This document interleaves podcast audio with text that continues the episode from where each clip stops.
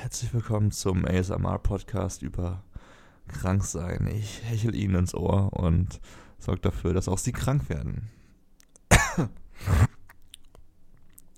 naja, das war auf jeden Fall der Grund, warum die Folge Nummer 90 dieses äh, wunderbaren Podcastes nicht äh, pünktlich veröffentlicht wurde, beziehungsweise überhaupt gemacht wurde. Denn ja, ich bin krank. Und das ist eine gute Ausrede für alles, würde ich behaupten, im Leben. Vor allem als erwachsener Mensch bleibt das auch meistens die einzige Ausrede für alles tatsächlich.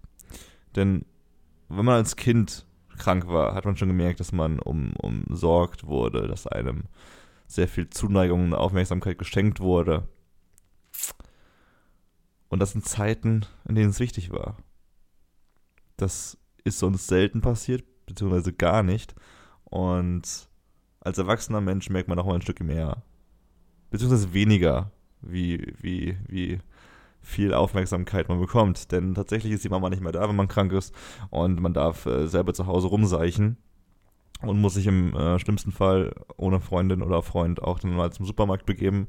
Ähm, das macht dann niemand anderes für einen, wenn man krank ist. Man muss sich trotzdem selbst bekochen, dies und das. Ähm, ja, und auch wenn man nicht zur Arbeit kommt, und es ist ja sozusagen Zwangsurlaub in der Hinsicht, das fühlt sich nicht so richtig an, wenn man krank ist. Äh, man kann es nämlich nicht so richtig genießen. Wenn man als Kind krank war, dann tatsächlich auch öfters mal einfach, weil man krank sein wollte. Ich erinnere mich noch an meine Kindheit, als ich ähm, schon mal das Thermometer an die Heizung gehalten habe, um äh, krank zu machen. Tatsächlich habe ich das zweimal gemacht. Einmal, als es geklappt hat, und beim zweiten Mal hat es nicht mehr geklappt. Da hatte ich das Thermometer so lange an der Heizung, dass es, glaube ich, 45 Grad gezeigt hat. Was etwas unglaubwürdig war, denn äh, mein Körper hätte wohl kochen müssen, wenn das so gepasst hätte. Mm, und jetzt ist man einfach wirklich krank, wenn man krank ist. So wie ich jetzt. Ich glaube, ich hatte eine Lebensmittelvergiftung am Wochenende. Mir zugezogen. Ich habe mir auch meine Hand verdreht beim Sport. Leute, ähm, macht nicht, äh, kleiner, kleiner Lifehack zum Anfang direkt mal, macht nicht mehr Gewicht auf die Stange äh, im Fitnessstudio, als ihr packen könnt. Auch wenn ich sagen muss, das war ein sehr ärgerlicher Sturz. Ähm, ich habe gesquattet, Front Squats gemacht und äh, habe mir gedacht, dieses Mal mache ich eine Wiederholung mehr mit dem, mit dem ordentlichen Gewicht. Und äh, nein, äh, ich bin nicht mehr hochgekommen und musste die Stange nach vorne wegrollen und dabei ist meine Hand wegge mit weggedreht. Und ähm, es hat ziemlich weh, weh getan und ziemlich doll weh getan. Und ich glaube, es ist nichts gerissen, aber ich meine, es fühlt sich wie eine Sehenscheidenentzündung an. Und das in Kombination mit ähm, meinem kränklichen Körper ist, ist alles nicht so super. Aber wir schreiben Montag, der Montag, der Montag nach dem Sonntag, wo diese Folge hätte schon veröffentlicht werden sollen. Und mir geht's immer noch scheiße, aber mir ist auch scheiße langweilig, deswegen werde ich diese Folge krank aufnehmen. Ähm, tut mir leid, falls ihr selber krank werdet, falls ihr angesteckt werdet durch diese Folge und falls sie nicht ganz so unterhaltsam ist wie die anderen. Äh, ich, ich, ich werde trotzdem mein Bestes geben, jetzt nicht nur über Kranksein zu reden, denn ich glaube, das macht wirklich krank, wenn man nur darüber nachdenkt, krank zu sein. Das macht einen noch kränker, als man sowieso ist. Wenn man aber positiv reingeht und sagt, ich werde diese Woche noch gesund, ich werde morgen wieder fit sein und nichts kann mich äh, zurückhalten, dann glaube ich wirklich, dass ähm, der Körper auch schneller regeneriert. Klingt auch ein bisschen, klingt immer so ein bisschen komisch, wenn man ähm, das so esoterisch sagt, aber ich glaube, die Power liegt in dir selbst und äh, so wie Bastian Jotta sagen würde, I'm strong, I'm healthy und uh, full of energy. Energy. Ich wollte es lustig sagen, aber es hat nicht ganz geklappt. Äh, ich habe ich hab ein paar Themen vorbereitet, Leute, und ich würde sagen, wir starten direkt mal das erste, was, was mich sehr fasziniert hat. Denn ich habe einen kleinen Artikel gelesen über dieses ähm, Mysterium Buy One, uh, Get One Free auf Deutsch. Kaufe eins, kriege eins umsonst. Und habe mir das mal genauer angeschaut, denn ich äh, habe mich schon öfters selbst dabei erwischt, wie sehr ich es abfeier, wenn ich ein Angebot finde, bei dem ich weniger zahlen muss, als das Preisschild eigentlich anzeigt. Und äh, das ultimative Angebot ist natürlich, wenn du siehst, oh, du kriegst eine Jeans und bekommst eine zweite obendrauf, obwohl du nur eine Jeans kaufen wolltest, kriegst du noch eine umsonst obendrauf. Und es fühlt sich geil an. Und ich wollte nur mal kurz klarstellen, kleiner Spoiler, so geil ist das alles gar nicht, auch wenn ihr euch das selber schon denken konntet, denn dieser Podcast wird bloß von intelligenten Menschen gehört. Dennoch will ich das kurz mal erläutern. Ähm, und zwar würde ich gerne mal mit einer kleinen Studie anfangen, die vom Unternehmensforscher Dan Ariely ähm, geführt wurde. Ich hoffe, ich habe seinen Namen richtig ausgesprochen. Dan Ariely, wie Ariel mit einem Y hinten dran. Auf jeden Fall hat er seine erste Studie äh, durchgeführt, bei der es darum ging, ähm, zwischen zwei Schokoladenstückchen zu wählen. So, das erste Schokoladenstück war ein Hershey's Kiss, falls das jemand nicht kennt weil das äh, vor allem so eine amerikanische Süßigkeit ist. Ein Hershey's Kiss ist so ein kleines Stück Schokolade äh, verpackt in Plastik, das es oft zu irgendwas dazu gibt, so als einfach als Goodie dazu. Also es ist keine ultra hochqualitativ qualitativ, ähm, hochwertige Schokolade, sondern einfach so, ja, mit was ja, Ausrufezeichen Schokolade, könnte man sagen. Und die zweite Schokolade war Lind, äh, Trüffelschokolade, also schon äh, ein bisschen höherwertiger. Studie Nummer 1 äh, ging also darum, dass man wählen musste zwischen einem Hershey Kiss, der 1 Cent wert ist, und einer Lindschokolade, die 15 Cent wert ist.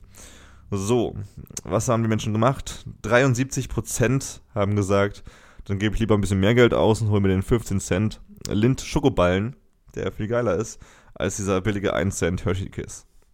In der zweiten Studie, im zweiten Studiengang, ähm, ging es darum, das gleiche zu machen mit nochmal mit Hershey und mit, mit der Lindschokolade. Nur, dass die Hershey-Schokolade dieses Mal umsonst ist, während die Lindschokolade weiterhin 15 Cent kostet. So, dieses, dieses Wort frei, free, also ich glaube nicht, dass es in Deutschland frei heißt, sondern umsonst oder kostenlos. Ähm, doch dieses Wort free im amerikanischen eben ähm, hat 69% der Menschen plötzlich dazu bewegt, ähm, diesen Hershey's Kiss zu nehmen und nicht die 15 Cent, 15 Cent Lindschokolade.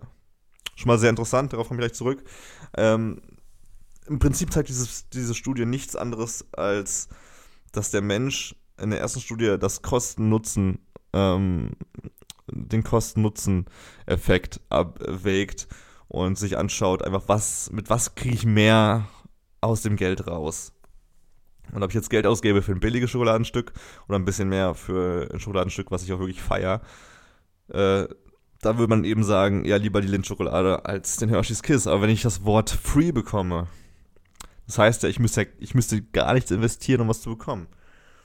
Und plötzlich ist dieser Hershey's Kiss wertvoller als der 1 Cent Hershey, weil man da selbst etwas für aufbringen müsste. Weiteres Beispiel. Oh Gott, sorry. Also ich werde nichts rausschneiden hier, denn mein krankes Dasein ist ein echtes Dasein und man muss auch mal Menschlichkeit zeigen. Zweites Beispiel, äh, was ich nicht selbst rausgefunden habe, sondern auch in diesem Text stand, was ich sehr, sehr interessant fand. Äh, die wenigsten von uns würden in den Primark gehen und sagen, ich will jetzt ein 5-Euro-T-Shirt kaufen.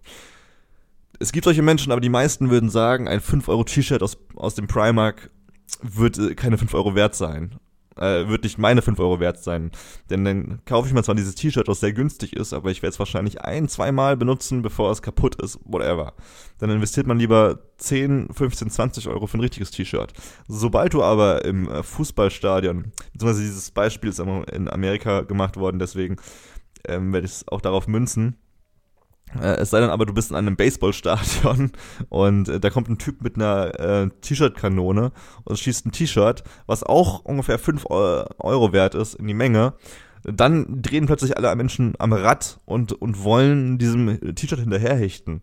Und äh, während sie da hinterherhechten, würden sie es sogar riskieren, ihr 5 äh, oder 10 Euro Bier zu verschütten, was sie da sich gekauft haben. Nur um dieses 5 Dollar, 5 Euro T-Shirt zu bekommen was sie niemals im äh, Einzelwarengeschäft kaufen würden. Sehr interessant. Der Mensch denkt also nicht mehr rational, sobald es etwas umsonst gibt. Im dritten und letzten Beispiel kommen wir jetzt endlich zum Buy One, Get One Free, Krieg 1 umsonst, wenn du eins kaufst, Angebot. Ähm, erstmal sehr interessant, ein paar Fakten dazu. 80% aller Sales-Angebote überhaupt sind diese äh, Buy One, Get One Free ähm, Angebote. Ich werde es mit BOGO abkürzen, weil es einfach leichter im Satz zu etablieren ist. 80% aller Sales-Angebote sind also BOGO-Angebote und äh, 93% aller äh, Shopper unter uns haben das schon mal benutzt. Und 66% von diesen Shoppern würden sagen, dass sie dieses Angebot am liebsten lieben. Am meisten lieben von den Sales-Angeboten. Was schon mal sehr interessant ist, denn das zeigt, dass äh, dieses BOGO-Angebot anscheinend wirklich Daseinsberechtigung hat, da sehr, sehr viele unter uns, sehr viele Konsumenten es einfach sehr, sehr cool finden. Jetzt lass uns aber nochmal rausfinden, ob das überhaupt wirklich so cool ist, wie es immer vermutet, dass man äh, wirklich eine Jeans mehr bekommt, als man kauft. Dafür ein kleines Beispiel. Ähm, wir haben eine Jeans im Angebot, die normalerweise, also der Hersteller empfiehlt, die für 100 Euro zu verkaufen. Äh, hier mal kurz eine Anmerkung. Diese Herstellerempfehlung, dieser Unver UV, ist das der UVP? Unverbindliche Preisempfehlung des Herstellers, glaube ich. Das ist, glaube ich, auch, was man mal so sieht auf dem Produkt. Der Hersteller bietet oder, oder sagt, für 100 Euro kann man die verkaufen, das ist gut. Aber es ist, kein Laden würde sie wirklich für 100 Euro verkaufen. Also wenn du siehst, äh, kurzer Exkurs erstmal, wenn du ein T-Shirt siehst, das anscheinend runtergesetzt wurde von 60 auf 30 Euro, dann kannst du mir glauben, dass das wirklich noch nie für 60 Euro angeboten wurde. Das ist eine Lüge meistens in 90% der Fälle. Und ähm, das weiß ich auch deswegen, weil ich einige gute Freunde im Einzelhandel habe. Aber zurück zum Beispiel. Wir haben jetzt also eine Jeans für 100 Euro im äh, Sales-Angebot. 50% off, ähm, 50 Cent, 50% Rabatt. Sorry, dass ich manchmal ein bisschen Englisch rede, aber das, ähm, das manchmal überschlägt sich da ein Gedanke mit einem Englischen und dann hat man den Salat. Ähm, aber auf jeden Fall hat man eine Jeans mit 100 Euro Start, äh, Startverkaufspreis. Und jetzt sagt man im Laden, okay, wir müssen die loswerden, wir verkaufen jetzt für 50% weniger. Das heißt, der Preis plötzlich 50 Euro. So, der Retailer, also der, der Hersteller, derjenige, wo du deine Ware her hast, äh, möchte aber natürlich auch was. Und in dem Fall sagen wir mal 20 Euro ungefähr, bekommt der für die Jeans die du kaufst als, als Verkäufer. Äh, das heißt, du hast erstmal Ausgaben von 20 Euro. Du gewinnst aber natürlich 50 Euro, wenn du die verkaufst. Und das heißt, du hast 30 Euro ungefähr Reingewinn. So, wir merken uns, eine Jeans für 50% weniger, da verdienen wir ungefähr 30 Euro. Nehmen wir jetzt aber zwei Jeans für 100 Euro und sagen, du kriegst eine umsonst, wenn du eine kaufst. Das wird ja logischerweise eigentlich das gleiche ausmachen, tut es aber nicht, denn wir haben zwei Jeans, verkaufen, ähm, die aber für 100 zusammen, also jeweils, man könnte sagen, eine für 50 und noch eine für 50, beziehungsweise ähm, eine für 100 und eine für umsonst. Wir haben also ein Sale, einen Verkaufspreis von 100 Euro. Ähm, der Retailer hat zwei, wir haben zwei Jeans von ihm abgekauft, das macht 40 Euro. Und ähm, dann machen wir kurz Subtraktion. Dann rechnen wir 100 minus 40 und dann haben wir 60 Euro Gewinn. Ha, das ist irgendwie doppelt so viel Gewinn, wie wenn wir ein 50% off Angebot äh, raushauen. Und das ist schon ziemlich verrückt, finde ich.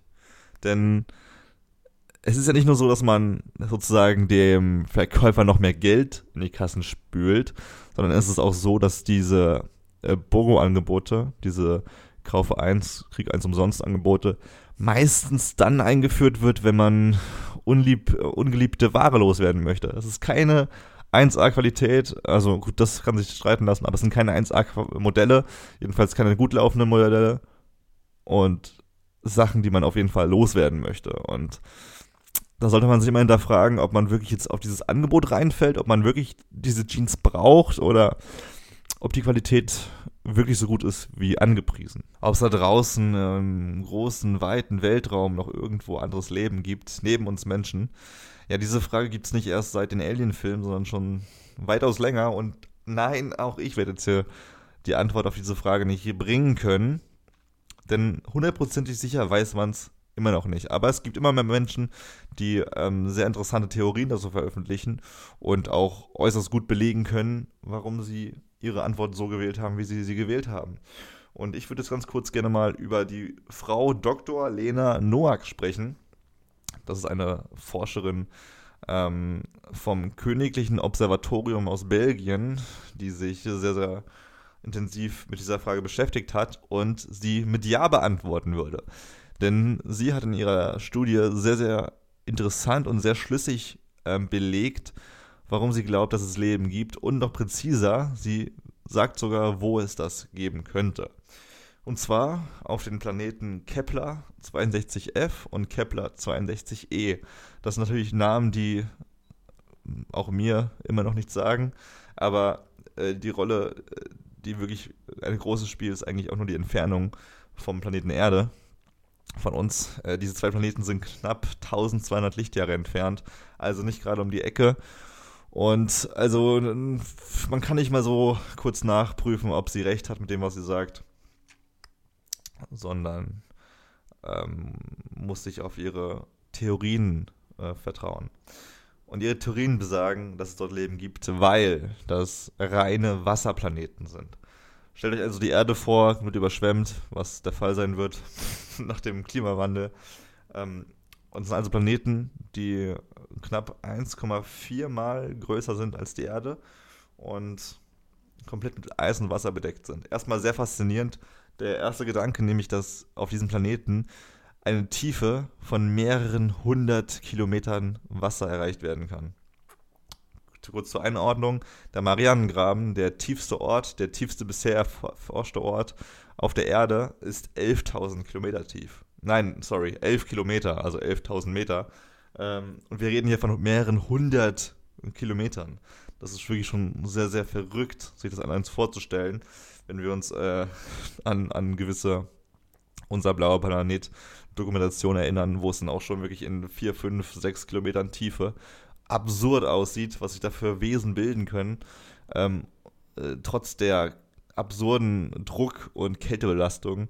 Das ist wirklich sehr faszinierend. Wir reden hier von mehreren hundert Kilometern, wo also auch eine wirklich heftige Drucksituation herrscht. Aber durch diese heftige Drucksituation sagt Dr. Lena Noack, dass eben etwas passiert. Und zwar passiert es, dass, eine, dass sich eine Eisart bildet. Und da sehr, sehr viel Druck wird, Wasser zu Eis. Äh, was wir davon, von daher wissen, dass das Eis das einfach sehr, sehr festes Wasser ist. Und das Interessante ist aber, dass es keine, kein Eis ist, was durch Kälte entstanden ist auf diesem Planeten, sondern Eis, das durch Druck entstanden ist. Das, das nennt man, soweit ich weiß, exotisches Druckeis. Äh, man weiß nicht viel darüber, da man das Lust äh, logischerweise noch nicht nachvollziehen kann. Äh, nicht wirklich. Und sie meinte, äh, da das eine so extreme Tiefe ist und man sich an diesem Punkt doch relativ nahe des ähm, Planetenkerns befindet, kann es dazu kommen, dass sich zwar diese Eisschicht bildet, diese exotische Druckeisgrenze, ähm, aber zwischen dieser Grenze und der, des Erdkerns, der Hitze auswirft, genau wie, unsere, wie unser Erdkern, kann es dazu kommen, dass sich ähm, Schmelzeis bildet. Und in diesem Schmelzeis könnte sich Leben bilden. So wie es auch auf der Erde der Fall ist, im Wasser. Das war jetzt sehr, sehr viel Wort für, sehr, sehr viele Worte waren das gerade für sehr wenige Aussage. Aber so könnte es aussehen. Das ist natürlich sehr redundant, wenn man daran denkt, dass dieser Planet, dass diese zwei Planeten knapp 1200 Lichtjahre entfernt sind. Aber ungefähr die gleiche Situation haben wir auch auf dem Jupitermond Enceladus und dem Saturnmond Titan. Und die sind bekanntermaßen etwas näher dran als 1200 Lichtjahre. Wie viel genau weiß ich gar nicht, aber so eine knappe Milliarde Kilometer. Also gar nicht so viel, könnte man sagen. Und man darf gespannt sein, was passiert, äh, wenn die Forschungen vorangetrieben werden. Wenn man auch mal etwas größere Summen vielleicht zur Verfügung stellt für Forscher wie Dr. Lena, die das dann auch, diese Studien in die Tat umsetzen können. Aber bis dahin dürfen wir uns eben nur auf diese Textdokumente verlassen und darauf hoffen, weiter darauf hoffen, dass es irgendwo da draußen Leben gibt, denn es wäre schon saucool zu wissen, wie Leben auf einem anderen Planeten aussehen würde. Zu guter Schluss, und ja, das ist schon das Ende der Folge, denn mir geht es wirklich nicht so super, wie man auch gehört haben dürfte. Möchte ich noch eine kleine Empfehlung aussprechen, wie ich es auch äh, schon in den letzten zwei Episoden getan habe. Kleiner Aufstoßer. Und zwar kommt dieses Mal der Tipp aus dem Bereich Serien, nachdem ich letzte Woche, glaube ich, einen Film empfohlen habe mit äh, Free Billboards Outside Ebbing, Misery. Immer noch eine große Empfehlung dafür. Dieses Mal eine Serie, die neu gestartet ist bei Netflix, die auf den Namen hört äh, The Umbrella Academy. Eine, die nächste Superhelden-Serie. Äh, wobei ich sagen muss, erstmal sehr spannender Hintergrund, dass Netflix gerade sozusagen alle Superhelden-Serien verliert, beziehungsweise alle Marvel-Superhelden-Serien wie Luke Cage und ähm, äh, wie heißen sie alle? Ich weiß, Daredevil und so. Äh, die verlieren sie gerade, weil Disney, Disney hat ja mal Marvel aufgekauft, gerade sozusagen alles darauf vorbereitet, den eigenen Streamingdienst zu starten. Und da macht es sich natürlich besser, die Rechte für die Serien, die man ähm, selber besitzt, auch wirklich selber zu besitzen und nicht noch zu Sublenz, Moment, nicht sublizenzieren zu wollen. Das ist das Wort. Sublizenzieren. Genau, deswegen äh, hat Netflix gut daran getan, eine eigene ähm, Superhelden-Serie auf den Markt zu schmeißen. Und die wurde nun mit der Umbrella Academy gefunden. Ja, man durfte ein bisschen enttäuscht sein, wenn man Resident Evil-Fan ist und sich da auf eine ähm, Resident Evil-Serie gefreut hat. Wobei ich da auch schon sagen kann, dass Netflix ja auch in der Richtung schon was ähm, äh, bestellt hat. Sogar was Deutsches mit äh, in diesem Topf drin. Es ist eine Resident Evil-Serie bestellt. Bei Konstantin Film, einer Filmfirma, Produktionsfirma aus München, das ist aber jetzt nicht das Thema. Das Thema ist jetzt Umbrella Academy und da geht es um sieben Geschwister. Es sind ursprünglich sieben Geschwister, die auch nur Nummer 1 bis Nummer 7 genannt werden von ihrem Adoptivvater. Ihr Adoptivvater hatte sie adoptiert, nachdem er den ursprünglichen Müttern einiges an Geld geboten hat für die Kinder. Und warum hat er das getan? Denn diese sieben Kinder wurden durch, sagen wir mal, sehr mysteriöse Art und Weise geboren Sie wurden alle am gleichen Tag geboren und alle durch Mütter, durch Frauen, die eigentlich nicht schwanger waren. Diese Frauen wurden schlagartig schwanger und äh, also nicht nur schwanger, sondern direkt im neunten Monat schwanger und direkt äh, in dem Zeitpunkt schwanger, an dem auch das Kind kommen wollte. Und äh, dieser Milliardär, der Adoptivvater, hat sich die alle geschnappt, beziehungsweise er wollte, er hat 72 42, 43, 43 Müttern dieses Angebot gemacht, denn dieses Mysterium ist genau 43 Mal passiert. Und sieben Mütter von diesen 43 haben zugesagt. Er hat also sieben Kinder und das Besondere ist, die haben Superkräfte. Beziehungsweise sechs davon. Eine hat anscheinend keine. Ähm, und die Geschichte setzt nicht dann ein, als sie adoptiert werden, sondern Jahre später, als sie erwachsen sind und der Adoptiv-Dad stirbt.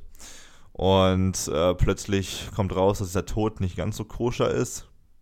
Und auch, dass der verschwundene Bruder, der vor Jahren einfach weg, weggeblieben ist irgendwo, äh, wieder da ist und äh, er schlechte Kunde hat äh, für das Schicksal der ganzen Erde. Denn die Apokalypse steht an und sie muss aufgehalten werden. Und wie es sich so anbietet für Superhelden, muss sie, muss sie das auch lustigerweise, beziehungsweise was heißt lustigerweise, es ist einfach keine typische Superhelden-Serie, denn es geht nicht im Grunde nur um die Apokalypse und die Bekämpfung derer, sondern um eine dysfunktionale siebenköpfige Familie. Nee, nicht mehr ganz siebenköpfig, sechsköpfig, fünfköpfig, je nachdem, äh, welche Geschwister gerade da äh, am Start sind. Und es geht darum, äh, erstmal alle familiären Angelegenheiten zu klären, bevor man überhaupt ans Weltretten denken kann was sehr spannend ist, weil es nicht nervt. Man könnte meinen, so Leute, reißt euch zusammen, die Welt geht unter. Aber es wird sehr gut hingeführt, warum das nicht so einfach möglich ist. Und was diese Kinder, die eigentlich mit Superkräften gesegnet sind, was sie durchmachen mussten in ihrer Kindheit und äh, dass sie wirklich alles sind, aber nicht froh über ihre Superkräfte.